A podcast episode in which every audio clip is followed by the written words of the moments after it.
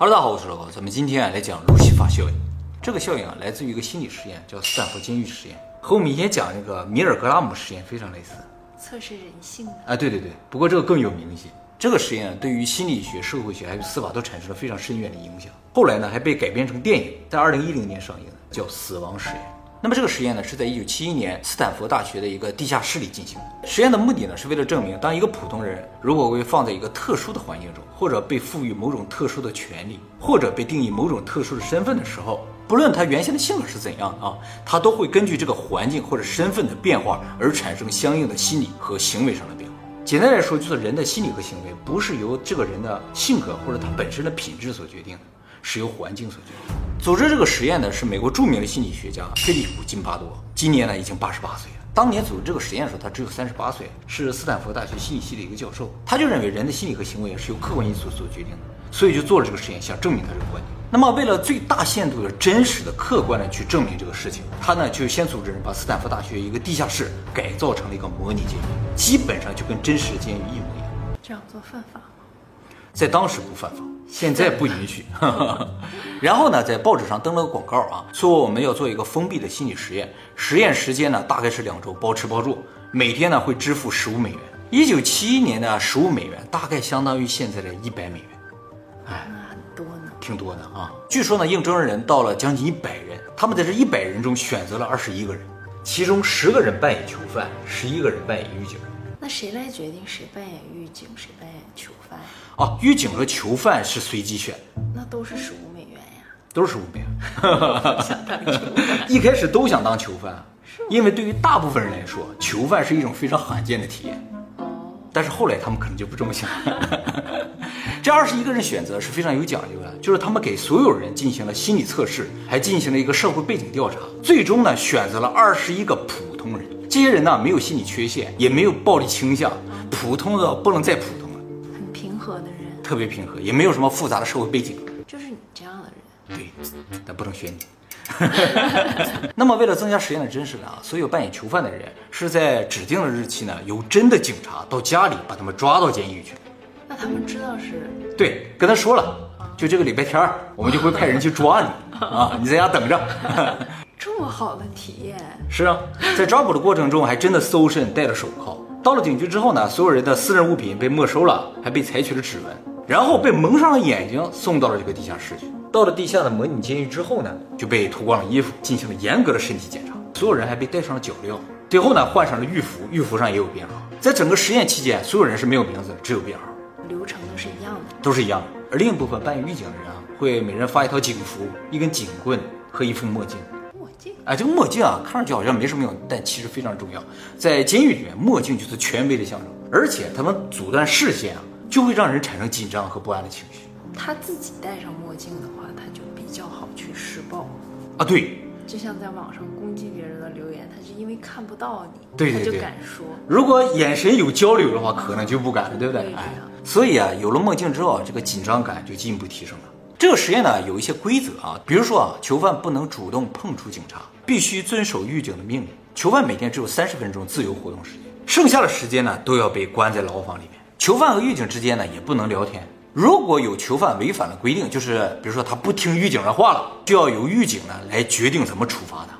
还有呢，就是整个过程中禁止一切暴力行为。那这跟真的监狱不一样吗？不知道。整个实验过程呢，会二十四小时通过摄像头啊来监控的。那时候就有摄像头了。对，那么整个实验计划是进行两周的，所以呢，这些人也就在里边生活两周。两周内，如果有任何人不能够遵守规则，或者不能够完成自己的使命，又或者无法坚持下去的话，这个实验就会被终止，所有人将拿不到钱。拿不到钱。对，必须所有人完成他们的使命并坚持下去了，也没有人违反规则的话，才能拿到钱。那么接下来实验就开始了。在第一天的时候呢，所有扮演囚犯的人看上去心情都非常好，嗯，很开心，有说有笑的。而相反，所有的狱警啊都不知所措，就是他们不太敢去命令囚犯，不认识嘛，不好意思。但是呢，随着时间的推移啊，狱警首先进入状态了，因为他们渐渐意识到啊，如果他们不好好管理这些囚犯，让他们有说有笑、又打又闹的话，可能他们就拿不到钱了，是不是？就因为没有行使他的职责呀，按照规则的话，他就可能就拿不到钱，所以他们开始变得严肃，开始命令犯人啊，不许动，不许走啊，不许说话，之类的。随着狱警进入状态之后啊，这些囚犯也开始进入状态，就是他们意识到这些狱警啊不是闹着玩的，所以呢，他们也开始紧张。那么双方呢就在这样的紧张的气氛中呢度过了第一天。问题出现在了第二天，一个囚犯为了防止狱警进入他的房间，用床挡住了牢房的门。看到这个情况，旁边几个牢房的囚犯也开始跟着起哄。狱警们经过商议，决定啊强行进入牢房，并尝试将牢房中的床给搬出来，以防止这个事情再次发生。就在这个过程中啊，双方发生了肢体冲突。这不就拿不到钱了吗？不是说就是双方绝对不能有身体，就是囚犯不能够主动去碰狱警，但狱警可以碰囚犯。后来啊，多个狱警合力啊将这个囚犯制服。被制服的囚犯大喊说：“你们这人是不是脑子有问题？这个实验有点太疯狂了。”又过了一会儿，也就是实验开始仅仅三十六个小时之后，有一个叫道格拉斯的囚犯突然崩溃了。他是个大学生啊，他开始大吼大叫、大哭大闹，要求实验方呢将他放出去。他不干，那是实验就会终止，对拿不到钱了，没错。所有人。但是他说他坚持不下去了，他要走。通过监视器发现这个情况之后，金巴多博士啊就进入到牢房当中，准备放走这个道格拉斯。结果就在要放走的时候，道格拉斯自己拒绝出去了。为什么？据分析啊，道格拉斯就是想了一下，我如果出去，所有人都拿不到钱，对就是在心理上他被周围的人所绑架，即使他非常想出去，他也选择不出去了，他太在意周围人的目光。最后呢，金巴多博士认为这个道格拉斯从精神状态上不适合继续待在牢房里，把他单独从实验中撤出了。哎，实验还是继续进行下去，囚犯每天需要干什么呀？什么都不需要干，只需要对，但是不能说话。狱警让你干什么你就干什么。狱警有时候会让他们出来走两圈啊，或者再进去之类的啊，这是狱警自己想怎样就怎样。那么到了实验的第三天啊，这个观察组发现啊，狱警的态度变得越来越恶劣，他们会对囚犯进行严格的每天三次的点名，还包括一次深夜的点名。就晚上睡觉的时候会被叫起来点名，而且呢，无论白天还是晚上，都严格禁止囚犯之间进行交流。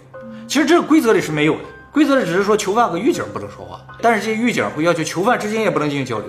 对于不听话的囚犯呢，他们会把他们关进小黑屋，不让他们上厕所，或者罚他们做俯卧撑，甚至啊，他们还开始折磨囚犯。因为不能够使用暴力嘛，所以他们主要的折磨方法就是用那个警棍啊去敲击牢房门，干扰囚犯的休息。这些行为不是实验方安排的，是这些狱警自己想出来的。那么从第四天开始啊，囚犯这边也发生变化了，他们开始变得非常顺从，不再有人反抗。对于狱警的过分要求呢，也言听计从。比如狱警让他们做俯卧撑，他们就出来做俯卧撑；狱警让他们用手来清洗狱警的厕所，他们也干，没有任何怨言，而且还开始说一些感谢狱警的话。斯德哥尔摩综合症，对对对，就跟斯德哥尔摩综合症是一样的，就是被害者啊，渐渐的开始认同加害者，而随着囚犯出现了斯德哥尔摩综合症啊，这些狱警也变得更加嚣张。第五天，狱警们开始出现了一些反人类的一些行为，比如说命令囚犯趴在地上，然后用脚去踩他们。这可以吗？这个从规则上来说倒没有什么，只要囚犯不是个实验呀、对呀、是个实验，但是他们已经开始做这些事情了啊，反人类嘛。而其他的囚犯呢，只会站在一边看，也没有要反抗的意思。这个时候啊，监视小组发现有一些囚犯出现了明显的精神障碍的一些状况啊，就比如说身体开始发抖，还有好像恶心的那种状态啊。于是呢，就把一个真实监狱里的进行心理辅导的牧师请来，让牧师进去看了看这些囚犯。牧师看完之后，跟这个实验小组说，这些假装的囚犯啊，已经表现出跟真实监狱的囚犯一模一样的状态。他认为这个实验极为不人道，应该立刻终止。但是这个津巴多认为不能够终止。就是他有问题。没错。后来在第六天吧，其他所有参与实验监控的这些人啊，都觉得这个实验开始变得极为不人道了，于是纷纷要求终止实验，甚至包括津巴多的太太，当时不是他太太，可能只是他的女友，都要求他终止实验。没有办法呢，津巴多终止了实验。这个实验原计划两周，只进行六天就终止。但是这个时候啊，狱警们不干了。狱警说，他们到现在为止都没觉得什么不妥，应该继续把这个实验进行下去。有可能他们是担心拿不到钱，哎，但事实上钱是最终给了的啊。那么虽然实验被终止了，但是津巴多认为啊他得到了他想要的答案，就是人啊会随着环境或者身份地位的变化而产生心理甚至人格上的变化。狱警的扮演者最初对于管理囚犯是有抵触心理，但仅仅在十几个小时之后，他们这种抵触心理就消失，甚至在短短一两天之后，他们就认为啊，对于囚犯使用一些非人道的、侮辱性的一些做法呢，也是合理的。所以金巴多认为，这个实验证明了人的人格会被权力、身份和环境所左右。人并没有谁厉害谁不厉害，谁好谁坏之分，大家都是一样的，只是大家的环境、权利、身份不一样。也就是说，一个罪犯，如果你让他去当市长，他可能当的也挺好；一个市长如果生活在一个非常糟糕的环境里，他也可能是个小偷。但有的人在很好的环境里面，他也喜欢犯罪啊。有这个可能性，但是他说这个普遍现象是这样，就是环境造就人呢。狱警和囚犯是随机分开的。所以，如果他们调换了话，结果也不会发生变化。啊，你囚犯也会严格的管理你的狱警。所以，我们人和人之间的区分呢，只有环境、身份和权利的区别，没有本质的区别。有点像小学生选出来的班干部，好好的小孩儿，对，当上班干部之后会变得很。当他有管理其他同学的权利的时候，他就突然变成了另一个人，对吧？哎，基巴多也认为，环境、权利和身份这里边最重要的就是权利。我们在米尔格拉姆实验中也介绍说，人对权力是有敬畏之心的，所以权力对人格的影响是非常大的。那么说到这儿，我们就要说一下金巴多为什么想做这个实验来证明这个事情，是因为金巴多出身于贫民窟，他从小很多朋友啊，就是很好的朋友，他也觉得那些人都很好，长大之后都变成了罪犯。而在他做这个实验之前啊，不管在医学上也好，在社会学上也好，都认为啊，人的人格先天因素比较大一些，就是主要的影响因素啊是遗传。